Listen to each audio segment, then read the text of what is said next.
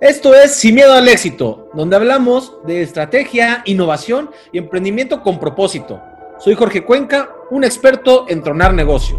Este podcast muestra todo lo que está debajo de la punta del iceberg del emprendimiento y la innovación, historias reales que suceden en el camino, cosas que no te dicen en las escuelas ni en los libros. Este espacio es para emprendedores, intraemprendedores y aquellos que están convencidos que la innovación es un motor de cambio, para los que quieren hacer y no solo hablan. Buenas noches. Oigan, bienvenidos a un episodio más de Sin Miedo al Éxito. El día de hoy vamos a retomar una conversación que por ahí estuvo hace 15 días sobre el emprendimiento social. Pero hoy tenemos un invitado muy especial que yo digo que es el crack de fomentar realmente que haya un ecosistema para que sobreviva esta, estas empresas sociales de las que se habló, esa inversión de impacto, todo lo que se ha hablado en capítulos anteriores, para que suceda necesitamos dónde vive. Y hoy traigo, hoy traemos un invitado que, que nos va a platicar desde su, de su parte, porque es de que lo practica, lo hace, lo construye incluso. Le de hoy nos acompaña Juan Carlos Díaz Bilbao, de Promotora Social México. Él se enfoca a desarrollar el ecosistema de impacto. Ahorita nos va a platicar un poco, y antes de que entremos en materia, como, como, como todos los, episodios, queremos conocerte, pero tú platícanos, o sea, Juan Carlos, bienvenido. Platícanos un poco quién es Juan Carlos, cómo llegó aquí, por qué, por qué hacer esto, por qué dedicar tu, tu, tu vida profesional a esto. Cuéntanos, bienvenido. Gracias, Jorge. Gracias, Charlie Ani. Un gusto estar en Sin Miedo al Éxito.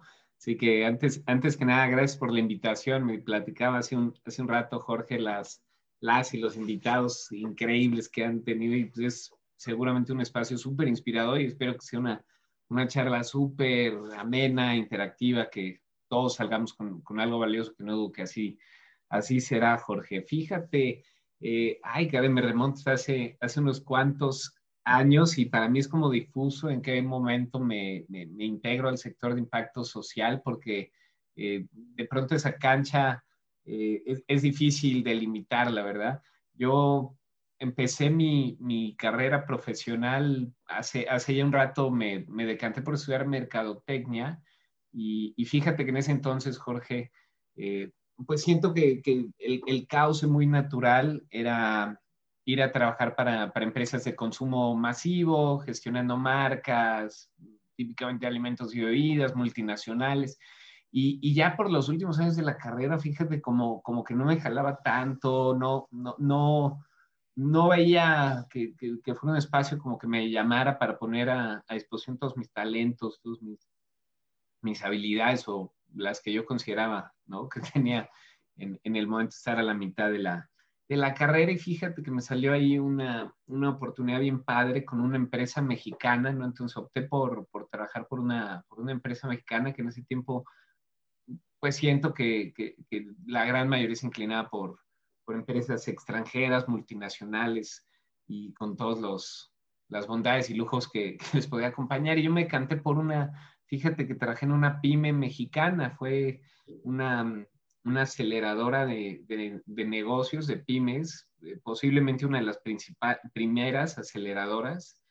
Y por ahí de 2006 nos enfocábamos en, en sector de, de tecnología. Trabajábamos con, con distribuidores, con pequeñas y medianas empresas eh, de todo el país para acelerar sus procesos comerciales. ¿no? Esto es como lograr que vendieran más y vendieran, y vendieran mejor. Entonces, como que a mí me jalaba mucho, uno, trabajar para una empresa mexicana, dos, para trabajar con una empresa que en su momento se enfocaba en pymes y motor económico de, de, de, de desarrollo y, que me permitía ver otra realidad del país y aparte eh, era muy típico que trabajábamos con, en, de la mano de, gobierno, ¿no? Con secretarios de desarrollo económico y aparte con los grandes fabricantes de tecnología, con esos multinacionales. Entonces me, me resultaba la verdad que bastante padre el, ver todos estos mundos y realidades, ¿no? O sea, tanto la realidad de trabajar con gobierno, con una empresa gigante, con una empresa pequeñita con sus retos, eh, para un sector bien dinámico que era la, la, tecnología. En ese entonces, pues no, no era el concepto de startups y business model canvas, incubadoras y aceleradores, no, no había todos esos recursos y activos que, que hoy en día hay a la mano. O sea, ahí, digamos, eran bastantes casos y en su momento una de las, de las directrices era buscar empresas eh, pyme, consideradas gacela, estos que tuvieran ritmos de crecimiento eh, bastante acelerados y que de cierta manera movieran eh, el sector en el cual operaban y, para cerrar ahí el, el, punto de cómo me integro al sector impacto social, yo en paralelo traía una agenda, pues diría filantrópica, bien padre, inculcada por, por, por, mis padres, más por mi, por mi mamá, en donde hacía mucho voluntariado, eh, ayudaba mucho perros y gatos de la calle, me iba de, este, a, hacer distintos colectas, ¿no? O sea, como que traía esa doble, doble agenda y la conocían en la, en la aceleradora, ¿no? En ese entonces tuve aproximadamente como cinco años y sale la oportunidad de un proyecto para acelerar el, el, sector artesanal del estado de Guanajuato, esto por ahí de, de 2008. Y entonces me encomiendan ir a trabajar con 30 artesanos de talla en madera, de metalistería y de eh, alfarería de Dolores y Algo, San Miguel de Allende a Paseo el Alto. Y, entonces me, me, encomiendan armar un equipo local de consultores, implementar un programa de un año para incrementar en 20% renta, rentabilidad y ventas, ¿no? De estos ah. artesanos. Entonces ya es cuando, cuando me lanzo ahí, Jorge, pues la verdad con, con una predisposición de ya tenemos empaquetada la, la, metodología. Cosas que te voy a decir ahorita te van a sonar súper obvias, pero pues, en, en, mi momento cuando, cuando me estaba incursionando y estaba súper clavado en la, en la consultoría, pues la verdad que no tenía ni, ni por el radar un sector súper amplio de, de, organizaciones de la sociedad civil, ni mucho menos. Todos dijimos, pues con unas leves adaptaciones va a caminar este, este proyecto, porque lo hemos hecho con pymes, la verdad, bastante precarias en, en madurez de procesos de negocio. Y toma la que me doy contra, contra la pared bien, bien fuerte, Jorge. O sea. Aquí, perdón que interrumpa. A ver, o sea, entonces tú primero estabas en un, en un punto más, eh, en búsqueda más de, rentabilidad de, la, de, las, de los que, las personas que tú atendías. exactamente. Comentaste el tema de las empresas Gacela para los que no, no, no, no, no ubican ese término. Hace años, cuando todavía no existía el tema de startups, ni, ni, fondos de, de, capital de riesgo, ni fondos de semilla, todavía no existía todo eso, existía un movimiento de empresas que ya tenían cierta atracción, por lo menos dos años ya, ya operando, Así y eran los que eran susceptibles, era donde, donde las, los, las instituciones financieras, tanto bancos como algunos fondos, que eran de los primeros, primeros que había, era donde querían poner su dinero. Gacelas era como se les llamaba a las empresas de, que, que crecían aceleradamente en comparación al, al resto de la, del, del, mercado o de su industria en específico, ¿no? Entonces, incluso había un programa por ahí de la Secretaría de Economía, antes que existía en INADEM y todo eso, había un programa que se llamaba de, de gacelas, ¿no? Me tocó todavía... Exacto. Me tocó ser banquero de inversión de empresas gacelas cuando la inversión era conseguir créditos en el banco. Ahí está, Jorge, la, la, viviste. Estaba, estaba lo que en ese momento, bien, bien dice, Secretaría de Economía tenía el fondo PYME, eh, después, pues, como, ya salió así su sobrino y casi nieto, el, el, INADEM, pero ya con, digamos, ahora, ahora enfocado en startups, pero en ese momento era, era justo eso, ¿no? Y, y, digamos que en, que en un rápido crecimiento que tuvo la, la aceleradora en la cual trabajaba, porque empezamos a tocar otros países, empezamos a ir a Costa Rica, empezamos a ir a Argentina, Colombia, y entonces empezamos a tocar otros otros sectores, no, no solo el de tecnología como lo había platicado y, y salió con Secretaría de Desarrollo Económico del Estado y, y Social esta oportunidad de trabajar un proyecto para acelerar el sector artesanal. Entonces, la verdad que me mandaron porque veían como, pues, que tenía las, las capacidades de, de, de, consultoría y negocio, pero también tenía cierta sensibilidad porque conocían como esta doble agenda que, trabajaba, pero la verdad es que llegamos con, con un producto de consultoría súper empaquetado, listo ya casi para instalarlo como, como una app en un celular. Y tómala, o sea, éramos un equipo, tenía en ese momento un, un, gerente de proyecto y había como unos cuatro consultores y tenemos ya eh, convenio con una universidad y con no sé cuántos voluntarios y medios, o sea, ya, ya habíamos hecho bastante ruido y, y, yo también tomé algunos proyectos de, de, los artesanos, pues para yo darles la, la, consultoría como para tener un poco el pulso, ¿no? El, Eh, y, tremenda eh, golpe contra la pared, así, pero descarrilado el tren, porque me empiezo a topar con la realidad de México, o sea, la migración, la violencia intrafamiliar, el em, embarazo adolescente, eh, la eh, analfabetización, eh, las prácticas desleales de piratería, o sea, corrupción, o sea, me empiezo a dar con todo esto y digo, o sea, no les va a servir para absolutamente nada el programa que apenas dimos banderazo hace una semana y todavía nos quedan como nueve meses o diez meses. Y digo, se nos hizo corcholatas, ¿no? Entonces, en, ese momento, pues tomo la decisión de decir, oye, ya estamos acá, vamos a hacer lo, lo que esté dentro de nuestras posibilidades para pues, lograr un cambio en, positivo en, en, su vida. Entonces improvisemos roles, improvisemos funciones y en, en, un caso, en un artesano, pues nos volvemos de cierta manera el, el, el, traductor para que exportara, o sea, el traductor con, con otro cliente en, en, otro país, pues para, para que exportara y concretara una, una venta. En otro nos volvíamos el consejero de, de, de, la hija, en otro nos volvíamos, este, yo qué sé, el de transporte y le ayudábamos a llevar sus, sus artesanías. O sea, realmente que, que, improvisamos dentro de los recursos, dentro de lo que nos daba ahí la, el conocimiento y la imaginación y el ingenio, pues, para, ayudarles por ese, por ese tiempo, pero fue un, un, un, un, avionazo brutal. O sea, definitivamente no, no llegamos a las metas porque esa, esas metas de 20% en ventas y 20% en rentabilidad o 30, no recuerdo, eh, pues ni, siquiera están planteadas en función de la realidad de los artesanos, ¿no? O sea, llegamos con, una soberbia intelectual importantísima, lo cual eh, pues me llevó a, ese punto de inflexión que, que, me preguntabas antes, como para, para cuestionarme, oye, ¿realmente es, es, es, el tipo de México que quiero construir? O sea, ¿realmente es el, el, el, el tipo de, de, ruta profesional que quiero seguir, el escalar como un consultor, dejar ese proyecto y regresarme por los que conocemos, por los fáciles, por los que dejan lana o, o, trabajamos por darle la vuelta a este México, que este es el México real, ¿no? Entonces ahí ese punto de inflexión pues, me llevó a renunciar a esa consultoría y empezar mi,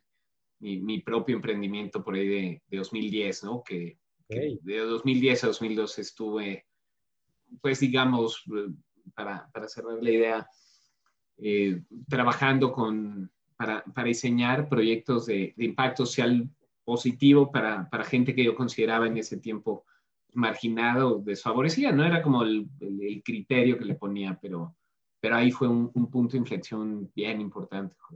Fíjate que eh, hace, hace uno, no muchos años eh, me, me, preparé en dos disciplinas, una enfocada más al, al desarrollo eco, eh, ecosocial y, la otra disciplina era hablando sobre design thinking.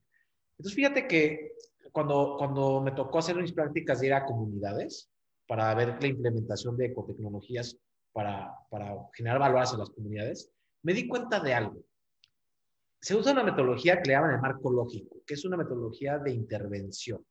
Intervención es donde yo, te, yo voy con lo que yo sé y te digo que es, es mejor, que creo que es lo que les pasó a ustedes. Yo llegué con una consultoría súper paquetizada, o sea, ya, ya, ya, algo que probado, pero no, no en ese contexto, probado en otros contextos. Entonces ya cuando, cuando ves la realidad, la, la, la, es que tienes que encontrar cómo, no cómo intervenir, sino cómo empatizar. Y una vez que empatizas, que era la primera, la primera fase de design thinking, y ahí es donde contrapongo esto, es que de un lado me está enseñando cómo intervenir, de otro lado cómo empatizar. Entonces, cuando esa, esa metodología ágil que se usa en Silicon Valley, en Tel Aviv, sea, sí, pero ¿qué pasa si lo implementas en una comunidad ese proceso? ¿Entiendes realmente cuáles son las necesidades de ese mercado que hoy ya opera de alguna manera como el sentido común les dio a entender, porque no hay una profesionalización, una profesionalización en ese momento, pero la intención es que lo que tú aportaste fue esa profesionalización desde donde ellos estaban, no desde lo que tú tenías en contexto en ese momento. Entonces ahí es donde yo rescato esa parte que es muy diferente la intervención que la empatía. Y bueno, y aquí no, tampoco quiero ya abundar demasiado, yo creo que vamos a, discutir este punto específico hacia adelante, pero Ahí cuéntanos, eh, Juan Carlos, ¿cómo fue ese, ese emprendimiento que, lanzaste ahí por ahí de 2010-2012? Claro, Jorge, pues mira, de, de, nuevo, como te adelantaba ahorita, seguramente que hay, hay cosas que, que resultan mucho más evidentes, pero considerando, ¿no? Que vienes de, de un sector, pues, de consultoría tradicional donde estás cero conectado y cero empapado con, con el mundo particularmente de, de, desarrollo social, pues hay, hay, hay, términos, hay conceptos, hay herramientas, hay aliados que, que, no resultan familiares ni cercanos, ¿no? Porque si, si estás, no, seguramente estás de acuerdo que de pronto como que tendemos a, encapsularnos y a quedarnos como con nuestras tribus, ¿no? Y, y luego nos fallamos como que mucho en, en remixearnos, ¿no? Entonces yo realmente, pues mis ojos solo veían lo, lo, que podían ver en ese tiempo, ¿no? O sea, ya, ya tiempo mucho después dije, ¿cómo no eché mano de cualquier cantidad de, de organizaciones de la sociedad civil como, como socios estratégicos de ese proyecto y no llegar solo como la consultora de, de acá la vamos a, a solucionar, ¿no? Entonces, sí que, que, uno va aprendiendo sobre, sobre el camino y tocándola de, de oído, o al menos a mí me, me, pasó ahí. Entonces, en 2010 me, me animo a hacer mi, mi consultora centrada en, en, seguir apoyando pymes, eh, desarrollando tecnología para habilitar procesos de pymes, pero también abordando proyectos de, de, desarrollo social. Igual yo hoy estoy usando conceptos que en ese tiempo yo no, no, no manejaba, o sea, a mí me parecía cómo ayudamos a, hacer proyectos para la gente que de plano no le está llegando ni las oportunidades, ni le estamos ayudando a desarrollar habilidades para abordar esas oportunidades. Entonces me metía y dije, pues, ¿qué, qué le sé? O sea, sé trabajar con, con gobierno, sé trabajar con sector privado, eh, tengo enfoque de desarrollo de, diseño y ejecución de, de, proyectos y me meto a, a rescate espacios públicos, eh, ayudando a, a, atraer y a, hacer una alianza con, un despacho de arquitectura sustentable. Entonces, de 2010 a 2012 me, enfoqué mucho a trabajar con, este despacho de arquitectura sustentable y trabajamos con, con Alta, con Iztapaluca, con Iztapalapa, con eh, Lucan, con, distintos gobiernos, con distintos partidos, a buscar rescatar espacios públicos que de pronto eran foco de, de, violencia, de, de crimen y, hacer proyectos de, de, centros comunitarios de alto, nulo mantenimiento y casi que generaran fuentes de ingreso para las, las comunidades. Entonces fue también golpe con pared número dos, ¿no? Llegar como súper ingenuos con, con este, pues pensando en que de pronto la manera en, en, en, la cual te puedes insertar como un proveedor para, para sector público, pues tenía que ser como supernatural de, oye, pues concursamos con el proyecto y tenemos las capacidades y, y va, ¿no? Entonces nos empezamos a, a, topar con una serie de, obstáculos y, y, fricciones y retos que dijimos, órale, qué, qué, qué, qué mal que, que, se ponga tantos factores que inhiban y que bloqueen un proyecto pues, tan noble y tan bondadoso que de verdad busca llevar bienestar como una prioridad y, y, nosotros cubrir los gastos muy, muy, muy modestos y muy, muy austeros. Entonces, eh, y de nuevo, yo sin seguir está eh, conectado al, al, sector de, emprendimiento social ni inversión de impacto. Entonces, medio investigando es que me, me empiezo a topar con, con grandes organizaciones del sector, oigo Oxfam, oigo Ashoka, oigo este, Techo, hicimos un trabajo bien padre con Techo por ahí 2010, 2012. Y, y de pronto, a pesar de que yo en lo personal me sentía, la verdad, bastante desmotivado por ver todas las, digamos, ciclos y viciosos y negativos que hay en, el, en, los sistemas y, y, los retos titánicos para cambiar esos, esas dinámicas y esos ciclos superviciosos para lograr un, bien sustantivo, como que entra un punto bien desanimado de, híjole, las cosas de plano no van a cambiar, ¿verdad? Pero me empiezo a topar con el sector de impacto social y dije, esto es la tocada, o sea, este son el tipo de, de organizaciones, entonces ahí es donde, donde por ahí de 2012 me empiezo a, a conectar, empapar y como esponja a absorber todos estos conceptos. Yo no conocía ni al profesor Yunus, ni, ni Esther Duflón, ni Marco Lógico, ni, ni que quién invierte de impacto, nada. Y, y, ahí es donde, em, fíjate lo, lo, lo, paradójico, el sector que, que, que de pronto debería ser el, o deberíamos ser el más incluyente, me lo topé como el más excluyente. O sea, cuando, cuando pongo en pausa mi, mi proyecto de emprendimiento por, digamos, ahí retos económicos importantes, yo ya con un nivel de desgaste tremendo, estar armando empresa y demás, busco la, la, posibilidad de, de, tomar una posición formal en una organización, pues casi como a manera de maestría pagada, o sea, yo, yo no he estudiado maestría, pero dije, pues me meto, aprendo como loco el sector y vuelvo con pila recargada pues para darle un super impulso a mi, a mi emprendimiento, Entonces digo, y si eso lo acompaña con un ingreso, qué mejor, y tómala, o sea, me topé con un montón de, de organizaciones y personas que, pues de plano, si no traías ya la experiencia previa, que la traía por haber hecho un proyecto de artesanos en, en el sector, pero, pero no había hecho carrera formal de estudios técnicos formales en lo socioambiental, ni me había hecho una maestría en no sé qué universidad gringa, ni había ya cambiado en, en alguna de las organizaciones del sector. Entonces, como que me, la gente siento que se limitaba mucho a ver mi, mi potencial de contribución, mis habilidades, mi experiencia, mi versatilidad o, digamos, otras virtudes que, que a mí me parecía que sumaban contra un, un, un, tamiz muy, muy, muy rígido. En, híjole, pues no, no, no vienes con experiencia. Y yo, pues claro que no, o sea, si nadie me deja chambear en el sector, pues está cañón, ¿no? o sea, no, no hay manera de meterse, ¿no? Entonces, como que me, me resultaba ahí una, un punto de frustración bien, bien extraño, Jorge.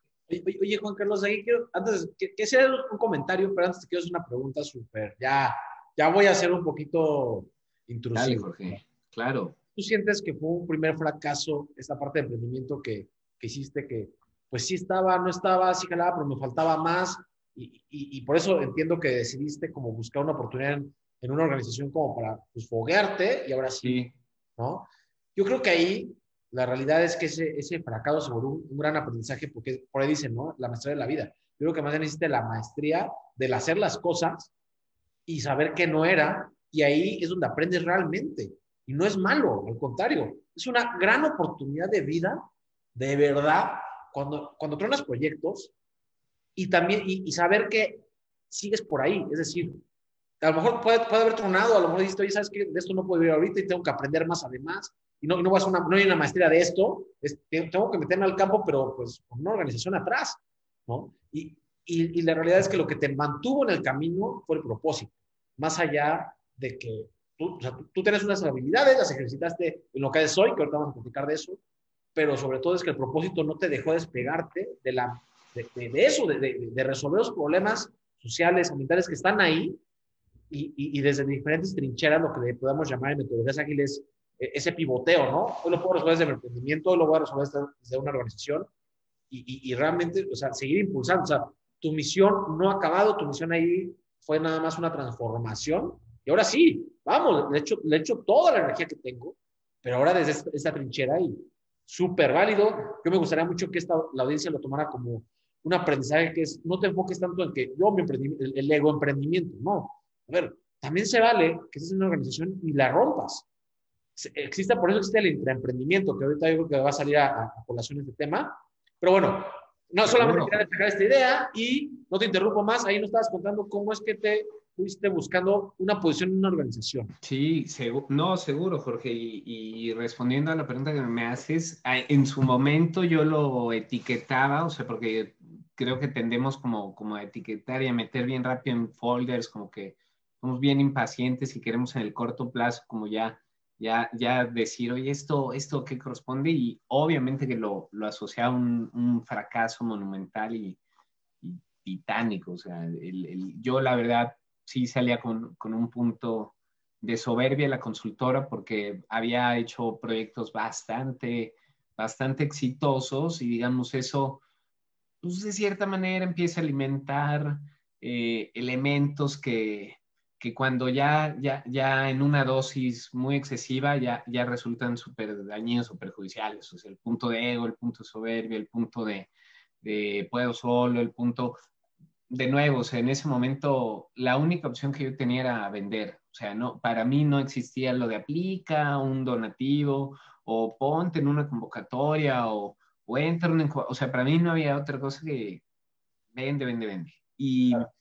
Y, en ese sentido siento que, que fui muy necio y muy testarudo persiguiendo oportunidades que debí de haber estado mucho más, más abierto y más desapegado no, a no continuarlas, ¿no? Pero, pero casi como que ese afán de decir, no, no puede esto o no ser exitoso desde, desde un punto personal, fue que, que igual me hizo, me hizo dedicar tiempo a cosas que ya no lo merecían, Jorge. Entonces, eh, y, en ese momento, ¿qué, tendemos a ser? Compararnos, ¿no? O sea, en ese momento es cuando empiezo a ver eh, así de lado a mis cuates de la carrera que estudiaron mercadotecnia, que ya están en las multinacionales, que los llevan de capacitación a no sé qué países y ya tienen tales prestaciones y ya tal, y yo en la torre, o sea, no le podía ni sacar el golpe a, a mi coche, ¿no? Y ahí es cuando empieza a cuestionar, te hice bien, me hubiera seguido por ahí, para qué me, me, decido. Entonces creo, creo que también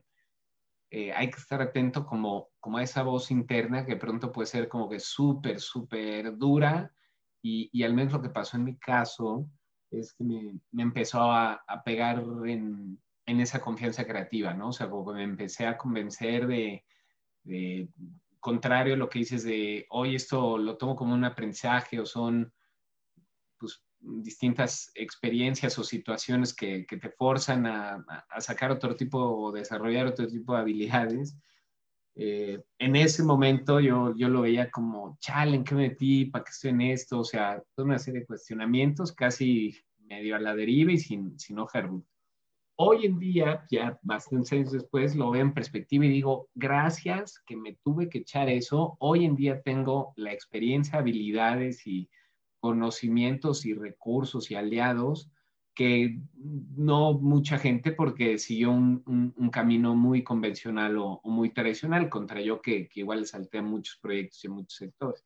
Entonces, siento que, que hay como, la lección aprendida para mí es, o sea, sí estar en paz con el largo plazo, o sea, decir, mira, hoy no sé si va a ser bueno o malo, ya veremos, ¿no? Y, y la verdad es que te puedo decir, 95% de las situaciones que he etiquetado en el pasado como malo han acabado siendo súper buenas en, el presente. Entonces, no hay que clavarnos tanto con, con etiquetar ni, ni tampoco pegarle a la autoconfianza, porque ya sea que te integres a una empresa o, o emprendas, si, si tú no, no estás bien, o sea, esa calidad interior no, no está, no, no, no vas a lograr lo, lo que te propones, Jorge. Entonces, eh, sí fue como de cierta manera, pues, sentía, digo, la, la, la, imagen que me viene de ese punto es como, como en mar abierto, súper picado, así ya, ya el,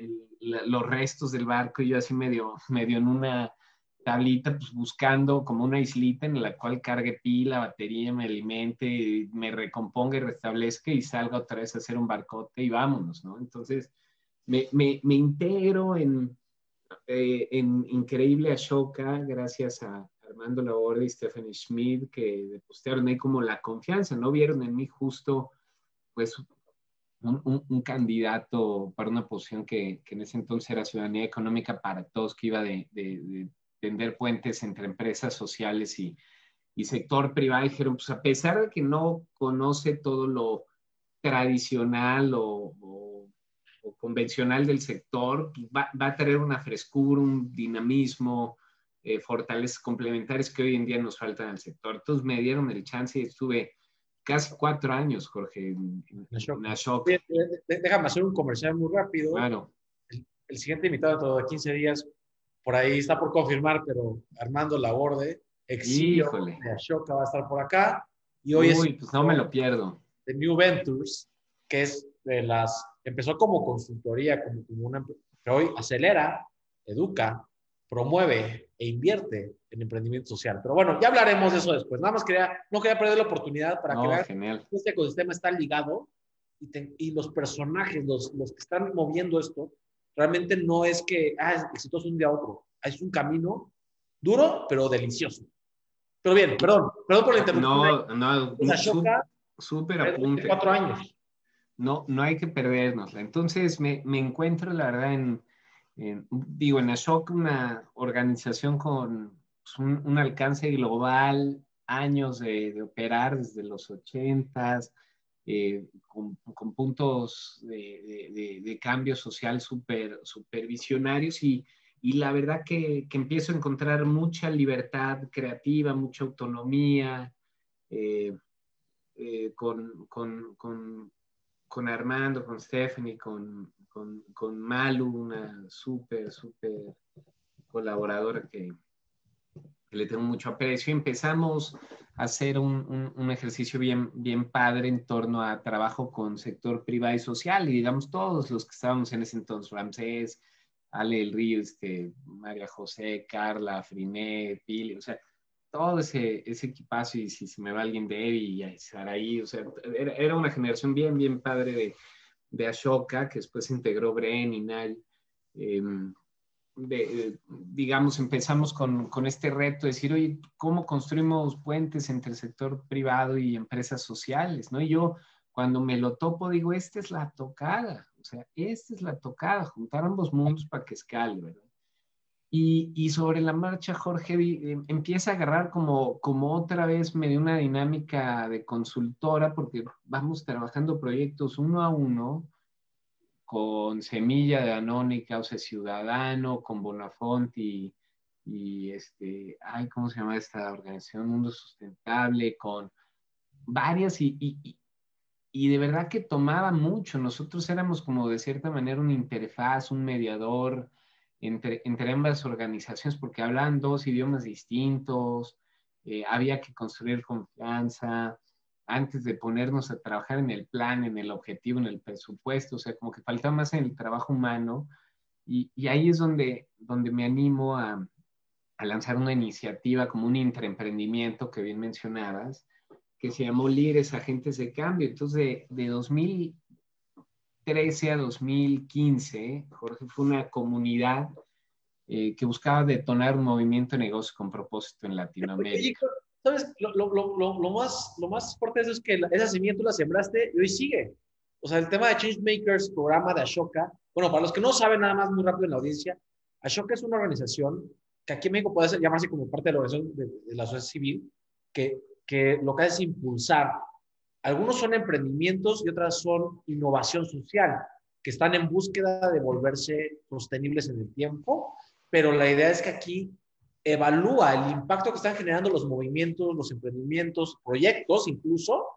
Ellos lo que buscan es cómo te ayudo. Y existe un programa de fellow, que fellow sería como un seguimiento al, proyecto, y, y les ayudan como una especie de beca para que el emprendedor pueda seguir desarrollando ese proyecto cuando todavía no está en ese punto que puede sobrevivir solo. Es, ese ha sido un impulso, una plataforma brutal. O sea, de los emprendedores sociales y ambientales que yo conozco, creo que todos han pasado por Ashoka, los, que han sobrevivido, y ha sido como un puente, una como, como, esa parte de aquí puedo morir o llega Ashoka, aplico, sí cumplo el impacto y vamos, lo que sigue, ¿no? Y bueno, no, es. este paréntesis para que la audiencia tenga muy claro que, de qué, que, cuál es el contexto de Ashoka, ¿no? No, y lo describes muy bien, Jorge. Creo que yo me tardé como, como un año en, en poder pichar así a Ashoka. Este, tú, tú, ya la tienes súper claro. Pero entonces la verdad que siento que me ayudaba mucho como ese punto de, de, de ingenuidad y de sana distancia de no conocer tanto del sector. O sea, fíjate que hoy, en día lo pienso y entre menos me, me metía a, a, los foros, a los grupos de trabajo, a leer, investigarle. O sea, no, no, no quiero que se entienda, se malentienda este comentario como decir, ay, no importa, improvísenle y tal.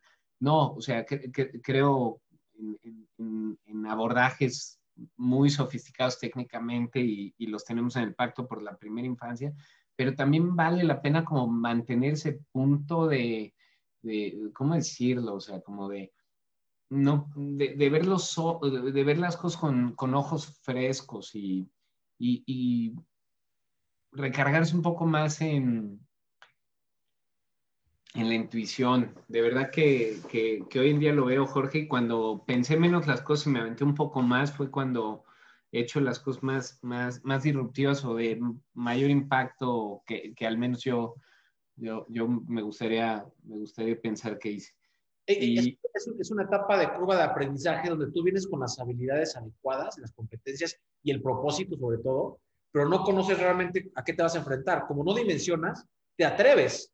No, no, hay una restricción realmente, te atreves a, proponer y hacer. No la sobrepiensas tanto, exacto. O sea, no, no la sobreanalizas, y, o sea, creo que de pronto como que nos sobresaturamos de información y análisis y eso de pronto nos atrofia mucho ese músculo de, de ejecución. Entonces simplemente eso es cosa de balances, ¿no? O sea, ahí, ahí e, e, es al menos un, un, punto que voy. Entonces en Líderes Agentes de Cambio hicimos esta comunidad que llegó a ser en 2015 más de 400 participantes de siete países.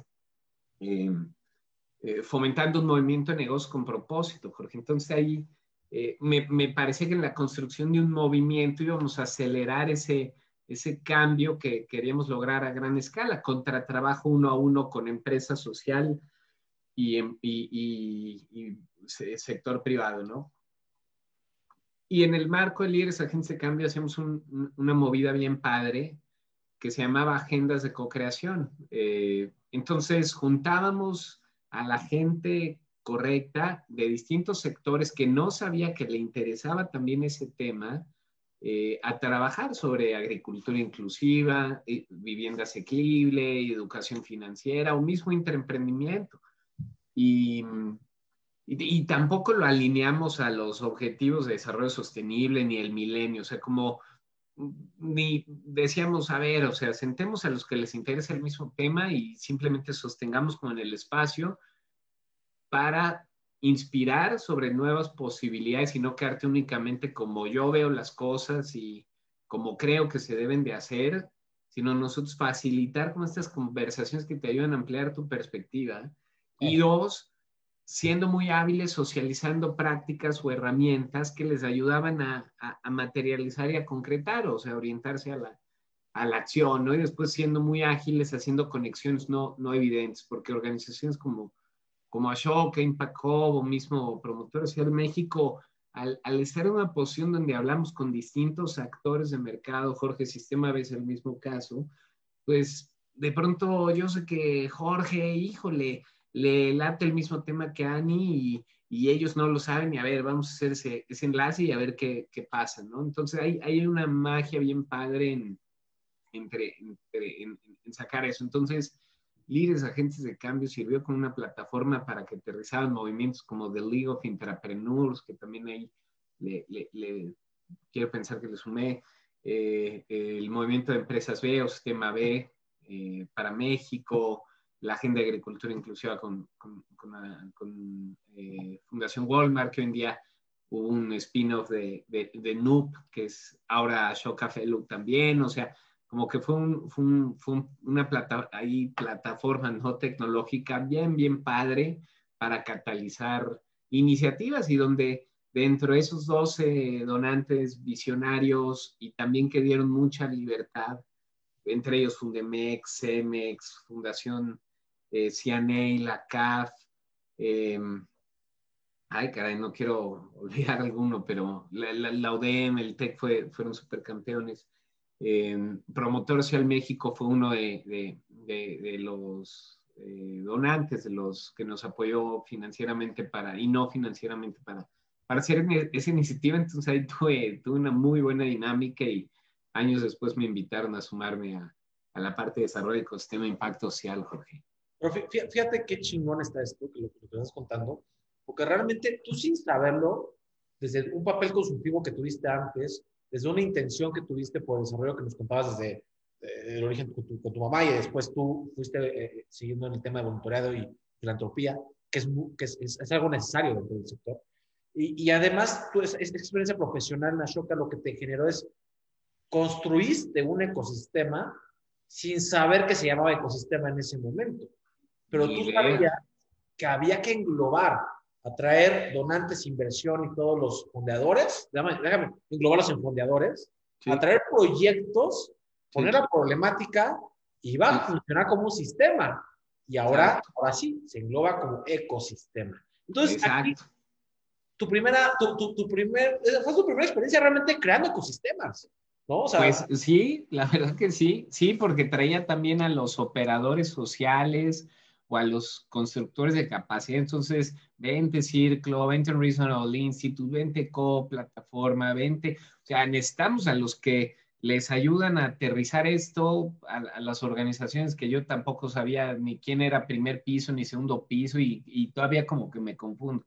Este, y, y, en, este, en ese momento pues, el ecosistema yo lo había visto como en el, en el museo de, de, de, historia natural, o sea, ya sabes, o en una monografía con la rana y el, y el lago y el árbol, o sea, eso yo asocio con ecosistema y la verdad es que ahorita hasta trato de evitar esa palabra porque más que, que hacerlo amigable y digerible y cercano, siento que, que, inhibe, que, que, bloquea, o sea, como que no, no, no, no ayuda a acercar. Y más bien lo que pasó fue eso, o sea, fui sentando a distintos, o fuimos sentando a distintos eh, jugadores o, o, actores alrededor de una, de una problemática y con mucha paciencia íbamos entendiendo pues, qué podíamos hacer cada uno desde eh, nuestra posición, desde nuestros recursos, desde nuestro lado, qué podemos hacer y, sentíamos que también podíamos ayudar de pronto como a,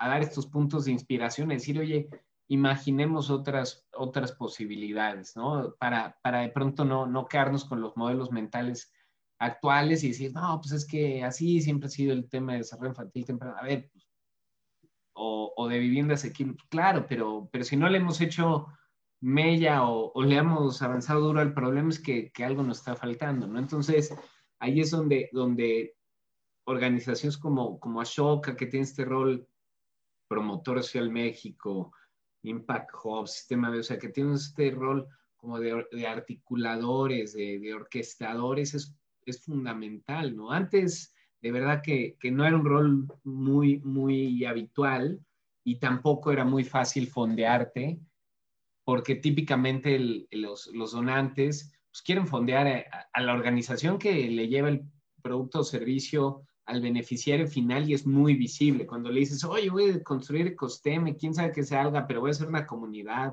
y vamos a cambiar paradigmas. Sí. Y van a decir, híjole, o sea, la verdad es que me, me, late mucho lo de, la verdad, sí dar un donativo y que le llegue a tal escuela, porque, y, y, hace falta eso, no digo, dejen de hacer eso, pero, pero era bien retador eh, como hacer el caso de, de, invertir en este tipo de organizaciones y, y, en este rol, porque, porque si no, no, si cada quien rompe filas y se fragmenta, pues vamos a seguir eh, eh, trabajando desde, desde una lógica de impacto aislado y no, y no desde una lógica de impacto colectivo, que a mi modo de ver las cosas, la, de las pocas formas que, que, va a poder hacerle frente a los problemas que tenemos hoy por claro, delante. a ese tema de escalabilidad e incluso exponencialidad del impacto. Y a mí me cae regordo, la verdad, el, el, tema de escalabilidad. O sea, no, no he logrado que, que alguien me, me, convenza así, pero con todas las de la ley sobre, sobre por qué escalar. O sea, yo lo que... Eh, la, las organizaciones sociales que yo hoy en día ubico atendiendo los problemas más, más retadores de México, o sea, así, así las escalemos a, a la décima potencia, es que no, no van a tener la capacidad de, de atender el, el, problema en la magnitud y complejidad que se tiene, ¿no? Entonces yo digo, de verdad que le, le estamos apostando a una vía que, que posiblemente no, no, no, contribuye en la medida que se necesita al, al tema. Entonces yo no sé, o sea, creo en el crecimiento de las organizaciones, no, no, no creo que se deban de quedar en nanas, o sea, no, no quiero que se me Pero, pero ahí, ahí, ahí, es lo que te diría, eh, Carlos, ¿qué pasa si el concepto de escalabilidad y exponencialidad lo podemos instaurar no en una organización, que no recaiga en uno, sino en un colectivo que busca es escalar el propósito y no tanto escalar solamente la organización o al, o al founder o tal, ¿no? Sino es escalabilidad de un propósito. Entonces nos juntamos varios. Por ejemplo, yo es lo que siempre he propuesto como tema de educación alternativa y, innovación en educación, que es, que es un tema que ahorita, bueno, no me voy a meter mucho, pero sí que yo he propuesto a mis competidores de, oigan, hay que hacer un bloque, hay que hacer crecer la industria, pero escalarla, pero creo que sí pasa mucho eso que está peleado con el tema de no, del, del ego emprendimiento, del ego causa, ¿no? De, es que yo tengo que ser la más grande, que, que, que, el mundo lo vea, que yo soy el... ¿Y por qué? O sea, ¿por qué no pensar en la colectividad que va a generar una escalabilidad mucho más grande como bloque a ir uno por uno? Creo que ahí está el punto en el que tú dices, es que nadie me ha logrado convencer en eso. Yo, yo, a ver, entiendo el concepto, tampoco me late mucho porque genera desigualdad. Entonces, ¿en qué momento la escalabilidad sí la podemos implementar en un colectivo y no la dejamos solamente en que recaiga en el, en el Uber o Amazon de algo y ¡pum! ¿no? Soy es, es, ese es el punto que quería hacer, Jorge. Es justo la, la las agendas de co-creación, ese era su, su, propósito. O sea, escalar, pero, pero el impacto sobre una problemática indistintamente de, de, de las organizaciones. Cuando el escalamiento típicamente se atribuye a, a ver, o sea, encontremos esos garbanzos de a libra allá afuera y esas organizaciones escalémosla, pero pero digamos ahí es donde, donde estas agendas de co-creación buscaban dar un, un, abordaje pues más innovador y a mi gusto más viable y factible de lograr una contribución sustantiva a un reto. Y digamos, un ejemplo muy vigente que hemos impulsado desde, desde Promotora Social México es el Pacto por la Primera Infancia, ¿no? O sea, dijimos, es, es, es, es la etapa más crítica y vulnerable de un, de un ser humano es donde encontramos el mayor retorno económico y social, datos de, premio Nobel de, Economía James Heckman, y, e irónicamente está invertidas las, las prioridades, o sea, el 70-80% del, del, presupuesto, el gasto público, se centra en etapas más tardías de, de formación y educación y está súper desatendido la primera infancia, que es cuando hacemos todas las conexiones neuronales, eh, socioemocionales y hasta tendemos a, tener propensión de diabetes, o sea, es, es, es brutal la, la, desatención a la primera infancia. Entonces, eh, un kilo de ayuda trabaja por más de treinta y tantos años en eso, pero dijo, no, no, no es suficiente, ¿no? Empieza a hacer incidencia en política pública, que es, que es un, un, un, elemento fundamental para lograr cambios estructurales eh, importantes en causas, pero de todas formas dice, chal, o sea, el, un kilo ayuda y, su área de incidencia no, es suficiente, hagamos un pacto por la primera infancia, en donde ya no es el, centro de atención un kilo ayuda y la incidencia, sino es el desarrollo infantil temprano y su importancia.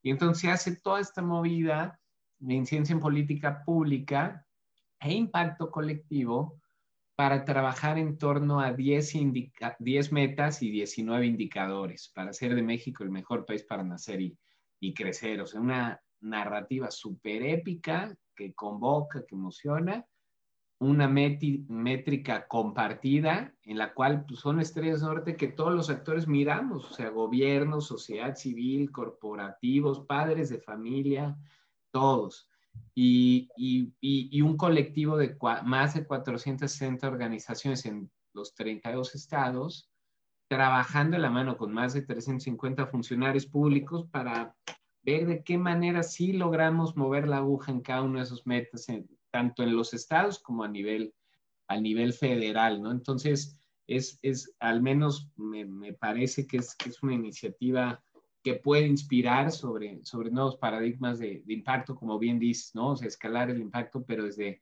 desde, desde un abordaje colectivo, ¿no? Sí, no, totalmente de acuerdo. Y, este, bueno, por, ahí nos tocó participar en una iniciativa que creo que estaba dentro de este tema que se alumbra, este, que, que toca un tema ahí por eh, parte de este, del pacto, ¿no? Este, sobre... Totalmente. Pues mira, ahí te hago la conexión eh, eh, una de las 10 metas del pacto, creo es la 10, no, no la quiero regar, pero es eh, prevenir todo tipo de, de, violencia a niños y niñas menores de 6 años. Ahora, se lanza la, la comunidad de Lombra eh, teniendo esta organización vertebral orquestadora que es Early Institute, ¿no? Como en el caso de, de agricultura inclusiva fue, fue, fue NUP o, o digamos, en, hay, hay, muchos casos, ¿verdad? Pero alumbra justo es llevar una luz contra el abuso sexual infantil, o sea, todavía más específico. Y, y es esa comunidad súper plural y diversa para, para trabajar en un tema que es, híjole, o sea, doloroso. como mucho participar en esa, en esa iniciativa porque, aunque nosotros estamos muy enfocados en educación, para nosotros es importante, ¿no? O sea, el saber que, que, que ese sector es vulnerable, por lo tanto hay que em, em, empujarlo. ¿Y, ¿Y, qué es lo que pasa? Que me gustó mucho que, que, la convocatoria que hicieron fue crear un ecosistema dentro de la convocatoria de diferentes. Había diseñadores, habíamos empresas, había centros de, de o sea, había un, o sea, cuando fuimos a la, a, a, la sesión cuando se proyectaron todos los, fue, fue, a partir de un video, un cortometraje donde mostraras la, la, la, problemática y demás. Esa era la convocatoria, pero me gustó mucho que no todos eran de un solo sector, sino que había muchos sectores y cada uno dio su contenido de acuerdo a su contexto. ¿no? Y, y eso fue cuando dije, ok, ya entendí. ¿no? Hoy, hoy sentados donde se proyecta ahí atrás, donde está Juan Carlos en el collab de, de, de Exactamente. Estábamos sentados organizaciones de diferente índole apoyando una causa, y es la colectividad, ¿no? Porque, Exacto. y, y, eso fue lo que dije, Alumbra está escalando este propósito. Ahora, muy rápido, perdón, Juan Carlos, que... Ah, perdón, ibas a, a comentar. No, eh, un apunte rápido sobre lo que mencionas, Jorge, es, o sea, ese momento, ajá, que tuviste de, híjole, yo trabajo en educación, pero conectando con Alumbra, o sea, esos, esos epifanías que pronto buscamos pro, provocar como en estos esfuerzos colectivos que arrancan primero con un esfuerzo muy intensivo de, de, generar la evidencia, ¿no? O sea, a ver, entendamos la causa, cuál es, cuál es la bronca, ¿no? Entonces produjo un, un reporte en, en, la comunidad Alumbra que daba luz sobre, a ver, este es un broncón y nos debe importar a todos, autoridades, a padres de familia, porque eh, de, de pronto como no, no, sé si en este afán de, como te decía antes, de etiquetar o de mandar a folder rápido las cosas, como, ah, bueno, no, no es un tema que yo trabajo. No, si tienes un niño o niña cercano, porque seas este, tío o papá o, o vecino, o, o, sea, nos importa a todos. El tiene 30, 40 años enfrente. O sea, es... Exacto, o sea, nos importa a todos, ¿no? Entonces el chiste es como decir, oye, ¿cómo eh, la, la, las causas, yo o sea, nos importan a todos y dos, pues cómo, cómo instrumentas para la acción. O sea, sí puedes hacer una diferencia a pesar de que vemos un, un monstruote que de pronto pues pasa lo que me pasaba antes, que, que, te decía, híjole, me siento tan desmotivado que creo que no le voy a hacer diferencia a esto, pues no. O sea, cuando decimos somos muchos, somos la comunidad Lumbra o la del Pacto por la Primera Infancia o la de Agricultura Inclusiva o la de las empresas B o la que quieras, pues, seguimos y al menos nos sentimos apoyados y unidos y, y chance le hacemos una, una diferencia. Entonces, como también empezamos a borrar las líneas del sector, ¿no? Te decía, tendemos a ser bien excluyentes en el sector, empecemos a borrar las, las líneas, ¿no? O sea, ¿cómo, ¿cómo, logramos que más le entren a, a, a estas causas, Jorge? Sí, totalmente.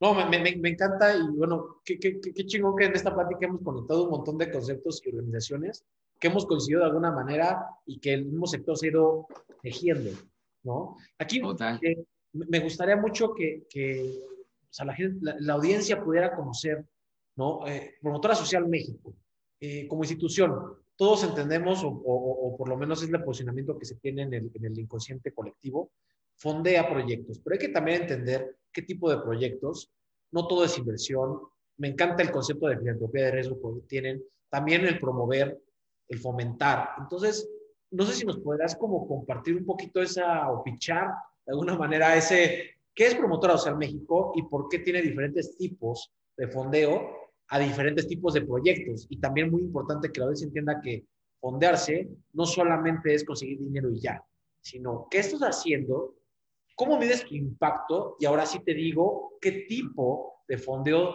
tú requieres o a qué tipo de fondeo tú puedes aspirar y no quedarnos en el tema de es que porque tengo un proyecto pues social, entonces me tienes que fondear porque soy bueno. No, a ver, vamos a, o sea, hay que tener un mérito en ese sentido y un propósito atrás. Entonces, Juan Carlos, si nos puedes contar así como un poquito eh, un resumen de qué es Promotora claro. Claro, Jorge, gracias. Ahí eh, di, justo ahí como, un par de destellos cuando contaba líderes, agentes de cambio, el vínculo como, como donantes y ahora apoyando a Lumbra y, y, desarrollo infantil temprano con, con, el pacto, pero, pero me faltó dar, dar ese contexto inicial.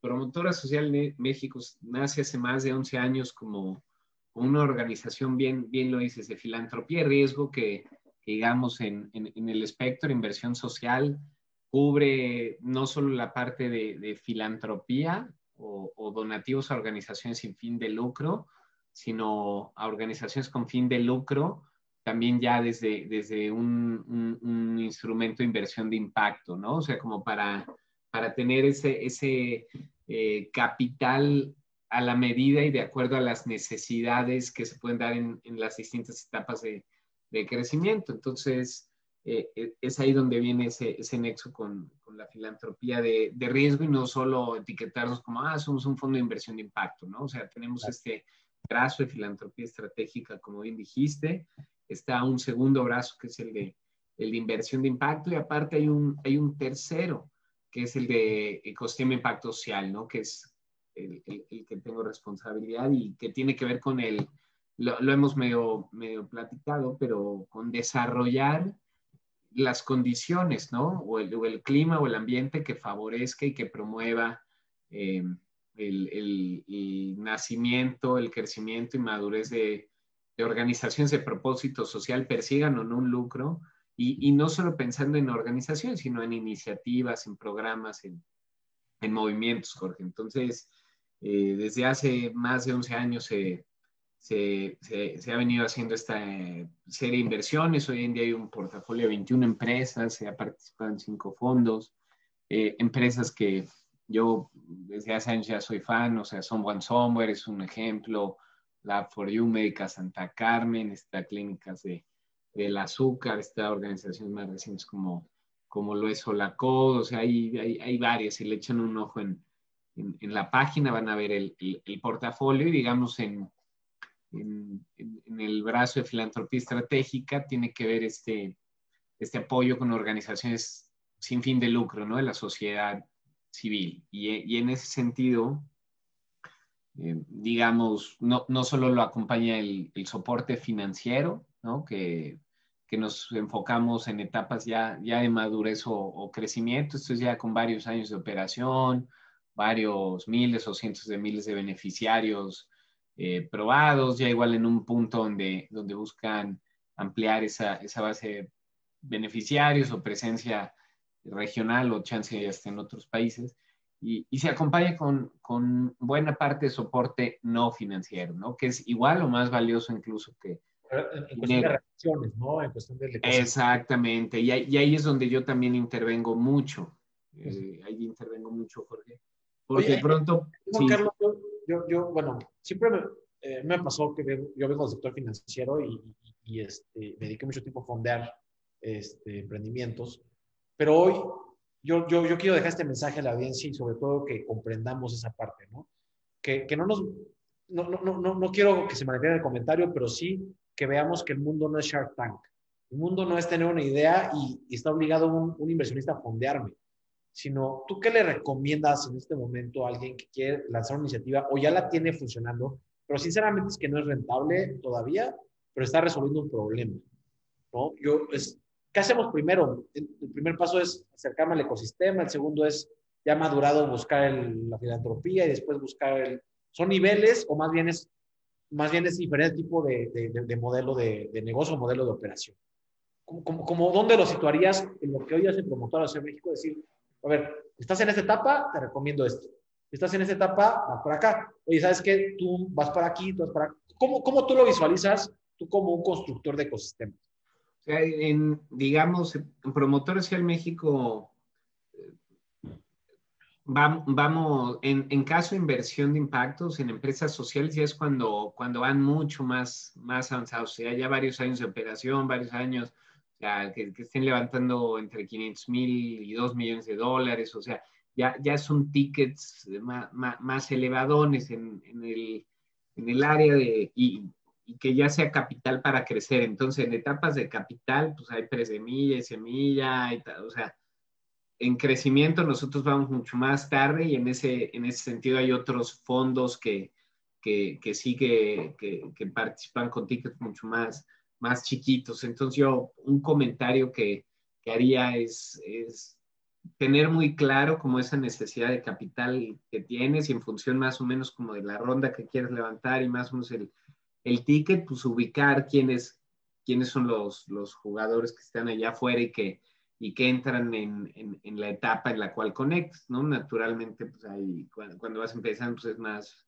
eh, amigos, familia o inversionistas ángeles, ¿no? Entonces, de pronto nos, nos pueden llegar varios proyectos en, en, etapas mucho más tempranas, pero aún así tratamos de, de vincularlos con alguna incubadora o aceleradora o, mismas organizaciones que, que ayudan a preparar tu, tu, levantamiento de ronda de inversión, como puede ser SBX, México o Calle Impacto, ¿no? O sea, por ahí hay, hay, varios factores. Entonces, tratamos de, aunque somos un equipo bien chiquito, Jorge, de la, la organización que recibimos, si conecta con nuestra tesis de inversión que está bien clara ahí en, en, la página y también la de filantropía, eh, también hay, hay, ciertos tickets y, digamos que, que, en el caso de filantropía es para organizaciones sin fin de lucro que buscan eh, madurar la, la, institucionalidad, o sea, que quieran fortalecer eh, un órgano de gobierno o su estrategia de procuración de fondos, o sea, no es un cheque y vas y gástatelo y, y ahí me cuentas qué tal, sino bastante intencional en torno a, fortalecerte, ¿no? Entonces, eh, ahí, ahí, los ubicaría yo. Yo ahora un comentario muy, muy personal es eh, siempre como preguntarse cinco veces, o sea, ¿para qué? ¿Viste? O sea, ahorita siento que quiero levantar una ronda de inversión de impacto. A ver, ¿para qué? ¿Para qué? ¿Para qué? Hasta que le pase el filtro, porque muchas veces lo que necesitas es concentrarte en vender, ¿no? O sea, nos llega mucha gente con, híjole, unas presentaciones de verdad eh, para exposición en museo, unos pitch, pero este, que deberían de entrar a, a, la carrera de actuación si, si no lo han considerado. Eh, un, un, unos proyecciones de verdad más optimistas que cuando va a jugar México un mundial y quiero que lleguemos al quinto partido yo, o sea, y, y cuando le dices, oye, ¿y a quién le estás vendiendo? No, no, todavía no híjole, pues, o sea, ¿en qué momento ya se, se van cambiando, se han cambiado las prioridades? Entonces, me, me, he encontrado muchos emprendedores y emprendedores en etapa temprana que, que van directo ya a las incubadoras, a las aceleradoras, a las convocatorias, a buscar, oye, pues, fondo o semilla o tal, como para, para ir teniendo este soporte financiero que no digo que no lo necesitan, pero de pronto ya los veo muy presentes en eventos, muy presentes en, afortunadamente me invitan con cierta regularidad a evaluar o a ser mentor o juez o tal de distintos convocatorios y de pronto yo tengo unos sentimientos de déjà vu bien, bien cañones, Jorge, y digo, órale, pero este no estaba hace un rato acá y, y casi que llegan con los mismos problemas y, y, para sumar la fortuna tengo buena memoria y les digo, oye, pero, pero ¿a poco desde entonces no, no has bajado como como una, una, estrategia de procuración de fondos como, como Dios manda. Eh, eh, eh, entonces, siento que, que, que, acaba siendo un, un, mal casi como, como si te forzaste a, a, a, caminar con andadera y después ya no, ya no te quieres parar y caminar normal porque ya nada más te acostumbraste a la andadera. Como que digo, híjole, primero agoten posibilidades de, de vender al antiguite y generar lana y probar y, y madurar. Y después le puedes dar esos como suplementos alimenticios. Oye, que por acá entres una convocatoria, o necesito madurar esto, o necesito un mentor, ve echando mano, pero, pero, pero con ese balance saludable. O sea, siento que, que de pronto la gente se sobre recarga en, en ese tipo de recursos y yo de pronto digo, ¿cuándo le dedicas al, al emprendimiento? O sea, emprender demanda mucho, no es nada más de que se pone en piloto automático y yo mientras networkeo en el evento o estoy acá en las ciencias del incubador, esto, esto, esto cuece, ¿no? Y ya cuando la gente ve que es más, más chamba de lo que en realidad era este, emprender, como que siento que ya, ya, tiran pronto la, toalla y digo, pues, ¿en, qué momento ya dejamos la perseverancia y, el enfoque y, la continuidad, ¿no? O sea, ahí, ahí es un, poco el, digamos, el, la sugerencia muy amistosa que, que haría la gente que agote posibilidades antes de, buscar estos refuerzos o, o, recursos. Sí, a ver, yo, yo, yo, soy de la idea y es algo que, que empujamos mucho en los programas que hacemos y, un poco lo que transmitimos en contenidos en redes, es, a ver, el emprendimiento eh, es, es, es, como un vehículo para obtener esos recursos, pero recursos no te claves en que alguien te, te, esté fondeando, patrocinando, etcétera. Qué bueno que existen programas que te, te ayudan. Qué bueno que existen inversiones ángeles que creen en, tu causa y te van a aportar. Pero piensa en esto. Si tú quieres que te inviertan, tú piensas que tú serías inversionista de tu propio proyecto. Entonces es como, oye, a ver, si, si llega un amigo y te dice, oye, ¿sabes qué? No vendo nada, tengo una gran idea, este, pues ya conseguí una ayuda de acá y de acá, pero la verdad es que todavía no sé. O sea, ¿Tú le invertirías lana neta? O sea, y, aunque sea inversión de impacto, sea bien la propiedad de riesgo, es como, pero tienes estás adquiriendo una responsabilidad. Esto es, o sea, es, es, un tema de no nada más buscar recursos por buscar recursos, ¿no? Y como dices, ejercitar el hecho de, de, de generar ventas significa es una sostenibilidad. Oye, pero ¿qué no hay innovación social, impacto social? Todo esto que estamos hablando, ¿qué no es gratis? Pues no forzosamente. Creo que estamos listos eh, para generar modelos de, negocio. Pueden ser lucrativos o no lucrativos. Ahora, es, que negocio es lucrativo, no siempre. A ver, se puede generar un sistema en el que tú puedes generar un beneficio para una causa social o ambiental y al mismo tiempo ser rentable y al mismo tiempo poder, ahora sí, eh, generar un valor hacia, hacia, el cliente final.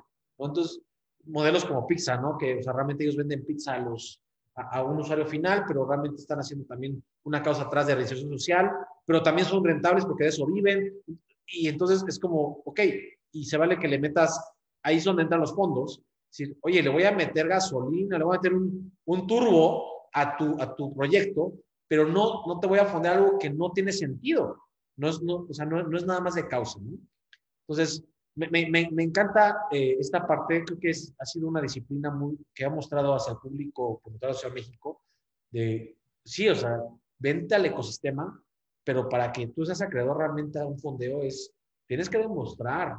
Y, y aparte tengo que, Jorge, o sea, uno de, déjate las, las tesis de, de, inversión que tenemos en, en, la página y ahí después la, la, la ven con calma, pero agregamos uno de los, de los principales filtros, si no es que el más importante, es tu proyecto. Realmente cambia vidas para bien, o sea, es no las mejora poquito y chance y cuando ya estemos en un punto así, o sea, es, hoy en día es una diferencia de verdad a, los más necesitados y de verdad que, le generes un cambio, tu proyecto cambia vidas o de plano no, ¿no? Y de pronto eh, nosotros, eh, esto también es un, es un, factor de decisión importante, nos fijamos más en, en la persona y en el, en el, tipo de liderazgo, en los valores y principios con los cuales se conduce que el proyecto. Es más, hemos dejado pasar proyectos súper eh, atractivos en, en, en, retornos económicos y decentes en impacto social, con tal de no, no encontrar esa compatibilidad en el, en el tipo de liderazgo y los valores y principios con los, con los que se conducen, ¿no? Entonces también es muy, muy, muy importante el, saber si tú pones como prioridad el impacto socioambiental y resolver una causa de raíz o estás viendo una oportunidad atractiva de negocio y por ahí si le salpicas algo de impacto positivo, pues, sale, ¿no? Entonces, la verdad que nosotros nos vamos por, por el, la primera opción, ¿no?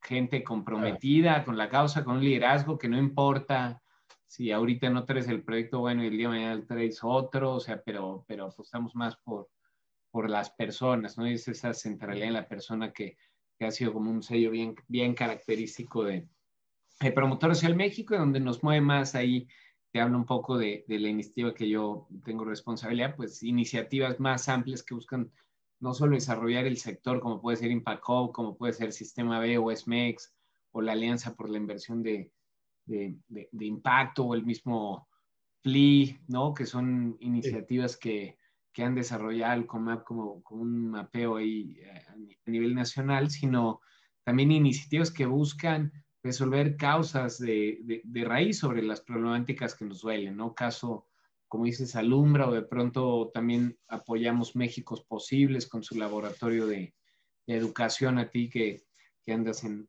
en, el tema, ¿no? Entonces, buscamos también gente que quiere ir más allá de la realidad de sus cuatro paredes y quiere cambiar una industria, un sector y hacer una diferencia sustantiva en una causa.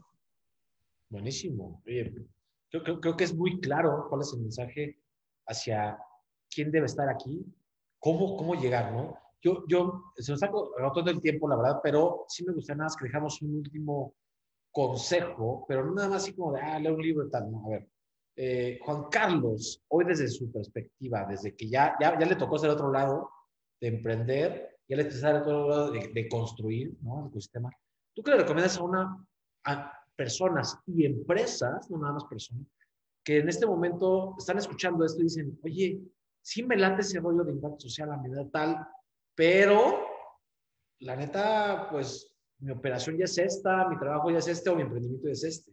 ¿Cómo vamos introduciéndonos al ecosistema que tú construyes? ¿Cómo me voy acercando y ahora sí voy hacia las miras de generar impacto y buscar ese tipo de fondeo más enfocado a proyectos que, que, que, que alimentan ese esa nueva manera de hacer las cosas? ¿Tú, tú cómo le dirías? yo te diría, sigue este journey, sigue estos dos, tres pasos y, y, y es la manera de saber realmente si es lo tuyo y además conseguirlo. Ay, Jorge, está, está, está, retador. Eh, ahí me, me, pones buena presión para dar un, un, consejo de valor, pero al menos ahí una, una, de las primeras ideas que me viene a la mente es como decir, oye, eh, primero, o sea, ten muy, muy, muy claro qué, qué te mueve, ¿no? O sea, no, no, importa cuál sea tu causa, pero, pero vale la pena que la tengas, que la tengas presente, ¿no? Esto es eh, quiero lograr una diferencia en, lo medioambiental porque la reforestación o algo por los perros y gatos de la calle o algo por migrantes o por el desarrollo infantil temprano. O sea, ¿cuál es tu causa? O de pronto te puede pasar como, como a mí, que, que tiempo, mucho tiempo después como que decía, ay, caray, yo he trabajado en muchas causas y me laten todas, pero tampoco me meto, pues igual y, y, tú te metes más como, como al proceso o, o, ser este, este actor que, que articule, que orqueste y que, que tiene procesos de cambio para, para, alguna causa. O sea, tampoco eh, creo que hay que ser bien duros, o al menos a mí me pasó que de pronto como que me sentí el juego de las sillas de, híjole, no agarré una causa y yo veo a todos ya bien apasionados con una. Se vale no estar clavado con otra, pero, pero ¿qué papel puedes jugar? para, para que se cumplan más rápido esas, esas causas. Si eres un facilitador, un habilitador, un orquestador, un articulador y se puede desde gobierno, desde sociedad civil, tú lo mencionaste bien, oye, no, el único vehículo es, es el de emprendimiento social. A mí me de pronto me preocupa tantas universidades públicas y privadas que están ahorita por, por seguir la ola de, de lograr un cambio importante que no dudo todos queremos, pero de pronto como que se encasilla de si no lo haces desde el emprendimiento social, eh, como que no hay espacio, ¿no? Entonces, puedes tener un llamado como interemprendedor en gobierno, en sociedad civil, en, en, sector privado, en, en, donde tú quieras, ¿no? Entonces, y, y trata, ya el, el siguiente paso sería como, trata de dedicar un tiempo considerable a, a, a, tener conversaciones no habituales para ti. Esto es, vea los eventos que típicamente no vas, oye los podcasts que típicamente no oyes, este, busca aquella persona que típicamente no, no ves, ¿no? Porque eh, muchas veces te mueve mucho algo y dices, híjole, es que esto de, de, de de vivienda asequible o de reciclaje o de artesanía o de... Y muy probable entre los 127 millones de personas que somos en México, alguien ya esté haciendo algo en eso. Entonces me he topado mucho, mucho eh, gente que la encuentro súper apasionada con la causa, que le ha metido, que ha pivoteado, qué tal. Y cuando les pregunto, oye, ya conoces a A, B y C, porque tengo la posición favorable de de escuchar muchos proyectos como igual tú lo tienes también desde eh, Sin miedo al, éxito, en fin, de pronto se te hace esas conexiones muy evidentes y dices, híjole, ya Sistema Biobolsa lleva un trabajo importante en tema de biodigestores o educación para compartir y fomentar valores en, en nenes y nenas desde el deporte, ¿no? Entonces, dedica un tiempo importante para decir quién ya está trabajando en tu causa y, habla con ellos y ellas, o sea, porque de pronto no tienes que emprender algo, sino es sumar y fortalecer, ¿no? Entonces, ahí, ahí es donde, donde también valdría la pena dedicar un, buen tiempo, ¿no? O sea, investigar quién ya está haciendo algo afuera y afortunadamente con, con medios como, como el de ustedes, Jorge, el de Juan del Cerro, el de eh, Sam de Maestros del Futuro, en fin, hay varios. Hay oportunidad de, tener este escaparate de, distintas iniciativas y tú has hecho mucho el punto durante la plática, es importante, oye, abandonemos un poco el ego, o sea, lo que nos mueve debería ser resolver la causa. Entonces, si llega alguien y te dice, oye, yo tengo muchas ganas de sumar y he pensado en emprender, pues ve la manera de, integrarlo, ¿no? Y no le hagas el feo y, y, le hagas honor al sector excluyente de decir, no, pues es lo tuyo, ¿no? Porque acabamos 10 pulverizándonos y sin moverle un pelo al, tigre la, de la problemática, Jorge. Totalmente extractivo y cero regenerativo, ¿no? Ahí, ahí, ahí, pensaría, entonces ese, ese, ese creo que sería, sería algún consejo. Y también diría un último, a mí, a mí de pronto me agrega mucha presión por eso, con palabras bien grandes de cambio sistémico y escalamiento y grandes causas y los ODS a mí a veces me abruman, así digo, o sea, lo veo tan grande y tan lejano que digo, no sé ni por dónde entrar, entonces no sé si mucha gente le puede pasar lo mismo que a, que a mí, a pesar de ya llevar un rato acá, y es qué preguntas más, más pequeñas me puedo hacer sobre aquellos cambios que sí puedo realizar en el entorno que tengo cercano, con la gente que tengo cercana, y con los medios que tengo a la mano, ¿no? O sea, no, no, no, no, no nos desvivamos porque, híjole, esto no le va a llenar el ojo al inversionista de impacto o a, mis compañeros de sector, o, o sea, que no nos,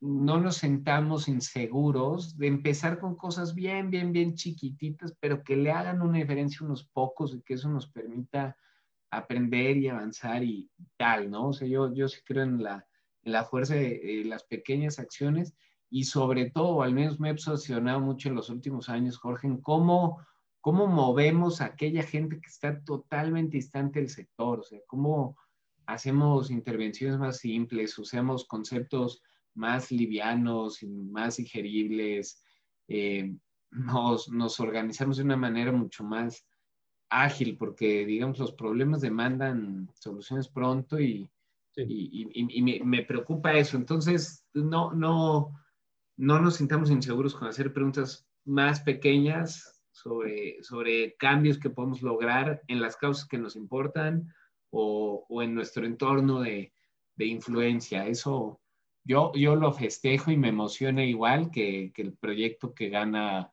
el nuevo fellowship de Ashoka School of Schwab. O sea, de verdad que yo no pierdo esa capacidad de asombro de de cambios bien, bien pequeños.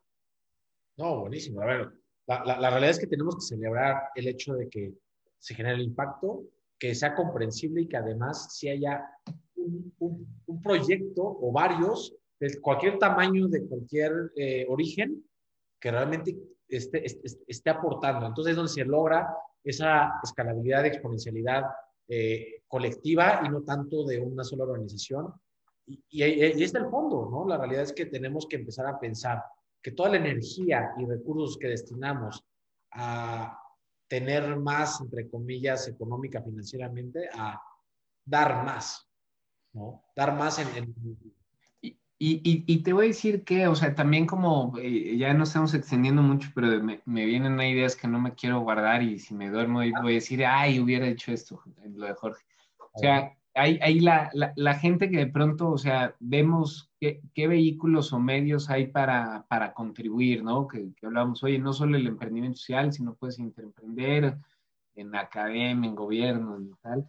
Eh, también te digo, hay distintas formas de apoyar, ¿no? O sea, acá muchas veces le, a gente que nos viene a pedir dinero y casi que le acabo cuestionando de neta, sí crees que necesitas dinero y cuando empiezo a indagar más, te pongo el ejemplo de los cinco qué, por qué, encuentro que más bien le, necesitan un, abrir una puerta o necesitan alguien que le dé 10 horas para hacer un modelo financiero o necesitan, entonces muchas veces podemos sumar pues de pronto dices, híjole, ¿qué hago? ¿Un, fondo de inversión de impacto o creo un emprendimiento? Pues muchas veces puedes servir de voluntariado, puedes dar pro bono, puedes este, poner exposición tus habilidades para alguna organización que lo necesite y, contribuyes a la causa. Igual tú no eres el que con la mano le lleva eh, la solución nutritiva al beneficiario, pero todos le sumamos en la cadenita, ¿no? Entonces también hay un movimiento de, pro bono bien padre con pro bono eh, Venture y con este con Moving Worlds, hay eh, el Impact Hub jala, mucha actividad de voluntariado, digamos, en, distintas partes de la República también hay actores como ICO, el Centro de Innovación y Impacto Social de, Nuevo León, o sea, hay la en, en, Veracruz, o sea, hay, hay distintos espacios donde te pueden vincular también para que tú de soporte no financiero. O sea, es, es, es, uno de los puntos de filantropía de riesgo muy, que te comentaba. Es igual o más importante luego que el dinero. Y a veces sí, sí lo que tenemos puede ser tiempo y, y, talentos o habilidades que le pueden servir a, a otros, ¿no? Entonces también es una forma de, de, contribuir. Sí, a ver, al, al, final es, eh, creo que lo que hablamos al principio de la plática, el que tú contribuyas esto en pro bono, o bueno, para la audiencia que, que, pro bono es dar parte de tus talentos o, competencias de manera gratuita, pero buscando empujar una iniciativa específica. Entonces, si es así, es, o sea, es que realmente ahí te puedes empapar, aprender, conocer y entender cuál es el propósito que tú quieres empujar, ¿no? Oye, Juan Carlos, se nos está acabando el tiempo, bueno, eso nos acabamos hace rato, pero está súper interesante todo lo que estamos hablando. Me encantó poder tener esta, esta entrevista. Y bueno, no me queda más que, pues, primero agradecerte el tiempo, los aprendizajes que nos dejas. Eh, y bueno, me, me, me, encanta el sentido que todo, todo empezó a conectar con pláticas que tuvimos anteriores, con cosas que hemos, eh, sin querer, pues, como, compartido, ¿no? Porque hemos estado en el, espacio de, este, de, propósito. Entonces, pues al final nos, nos, seguimos encontrando, ¿no? En el ecosistema. Pero Así es, Jorge. De despedirnos nada más, Cuéntanos dónde podemos encontrar Promotora Social México, dónde podemos encontrar a Juan Carlos, eh, esta parte que nos contabas de, oye, ¿dónde puedo ver el portafolio para entender qué es lo que hacen los proyectos que apoyan, etcétera? ¿no? Cuéntanos, por favor. Claro que sí, Jorge. Antes, del comercial ahí, de, la página, mil gracias por la invitación de nuevo a ti, eh, Charlie, Ani. Qué, qué, padre espacio y yo también me llevo muchos aprendizajes. Ahí me, me estuviste antojando esa, esa cerveza que espero ahí nos la podemos echar en vivo eh, muy, muy pronto ahí para seguir la, la conversación que, como bien dices, ahí vivimos muy, muy de cerca el, el, la evolución y quién sabe, hasta me emociona pensar en, en, en, en dónde nos encontraremos ahí en un, un buen rato, ¿verdad? Entonces, eh, en ese sentido, en, www.psm.org.mx tenemos una página que que recientemente se, se relanzó y quedó bien padre. O sea, ahí, ahí, estamos en un punto, irónicamente, que, lanzamos la página y que habla de, de, estas iniciativas y servicios, estamos en un punto interno de, de, replanteamiento estratégico. Entonces, en 2021 puede que haya otro promotor social México y distinto al de la página, ¿verdad? Entonces, eh, con, con, ese, ese, ese anuncio les anticipo el, el ver la página, pero pero ahí van a encontrar tanto organizaciones que hemos apoyado, gente con la que hacemos equipo, porque somos equipo muy compacto y hay gente increíble con la, con la cual hemos trabajado y que queremos trabajar. Eh, hay una parte de publicaciones que, que, digamos, son libros que hemos editado y que en PDF pueden descargar. Y hay, hay uno de innovación social con casos, hay uno de desarrollo infantil temprano, hay uno de liderazgo, que si se les antoja y se quieren dar una vuelta, por ahí hay esos, esos libros en digital y luego si los ven vivo les, les damos unos cuantos en, en, en físico y yo en, en, en, dónde me encuentran, Jorge. Pues ya, no sé ni, ni dónde estoy. estoy aquí perdido en el colab desde marzo y no me abren la puerta. No, estoy en, en, redes, en Twitter, en, Instagram o en, o en Facebook o en LinkedIn. Estoy con JCD Bilbao, ¿no? Es como, como mi usuario que uso en los distintos medios sociales. La verdad es que me he súper desconectado últimamente justo por, por ese enfoque y, y, priorización que siento que también drena eh, en, exceso mucha energía el, el, estar en los medios sociales. No sé si, le, si les pasa, pero, pero si no, por ahí también seguimos la conversación, Jorge. No, claro que sí. Vamos a procurar que, que abajo en los comentarios, para los que no nos ven en vivo, pero más bien están en Spotify o están en YouTube, dejará aquí abajo los links de las organizaciones que nos estás comentando, de Promotoras de México, un poco de tus redes, para que también la plática quizá eh, va, va, a continuar. Y, seguro, Jorge. seguro va a continuar. ¿no? Órale, yo me, feliz, feliz de, de, platicar con ustedes y felicitaciones. Muchas eh, gracias a todos y espero que haya sido de, de valor. Para mí lo fue. Muchísimas gracias, Juan Carlos, por el tiempo, por, las aportaciones. Creo que esto tenemos que repetir en algún punto, ¿no? Y, y, más bien darle evolución y empezar a pensar qué más se puede hacer, porque de verdad es un ecosistema que aunque ya es fuerte hoy, es pequeñito. Creo que tiene una, un potencial. No, y se debilitó tremendo, Jorge. O sea, ahorita, digamos, todo, todo el ataque que están teniendo las organizaciones de la sociedad civil ni se diga, pero, pero me gusta ahí el, el punto que pones de, empezar a, prospectar hacia, hacia adelante. Entonces, encantada de esa, de esa charla. Espero ahí que tengan buen, buen cierre de semana y quedamos ahí al servicio de lo que necesiten con gusto, Jorge. Muchísimas gracias, a todos y a todos por escuchar. Muchísimas gracias. Oigan, pues antes de, de, cerrar la sesión, solamente quiero contarles que se cerró la cuarta generación de Masterplay, que seguramente la han escuchado en los otros programas. Eh, esta, este, este diplomado en estrategia e innovación, modelos de negocio, pero con propósito sobre todo. Entonces, hemos cerrado la cuarta generación, afortunadamente ya comenzó a operar. Vamos a ver la quinta generación, ya es un hecho para las personas que nos han preguntado, pero que no, no lograron inscribirse en esta.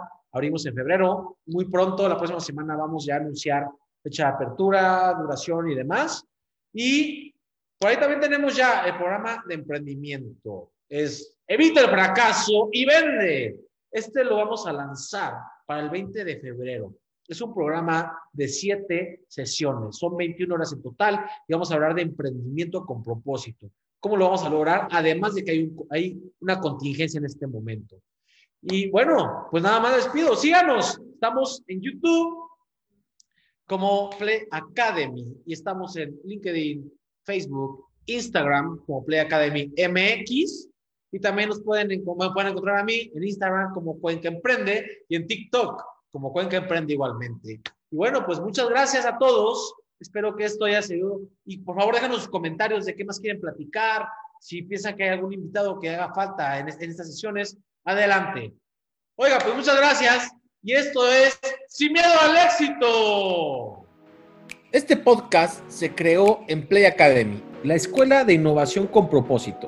Esto no es solo inspiración, tenemos para ti más herramientas y contenido. Nos vemos en Facebook, Instagram, LinkedIn, YouTube, donde nos puedes encontrar como Play Academy MX. Dinos de qué más quieres saber, escúchanos, síguenos, compártenos y no tengas miedo a cagarla, porque es la mejor escuela. No dejes de romperla, que esto es sin miedo al éxito.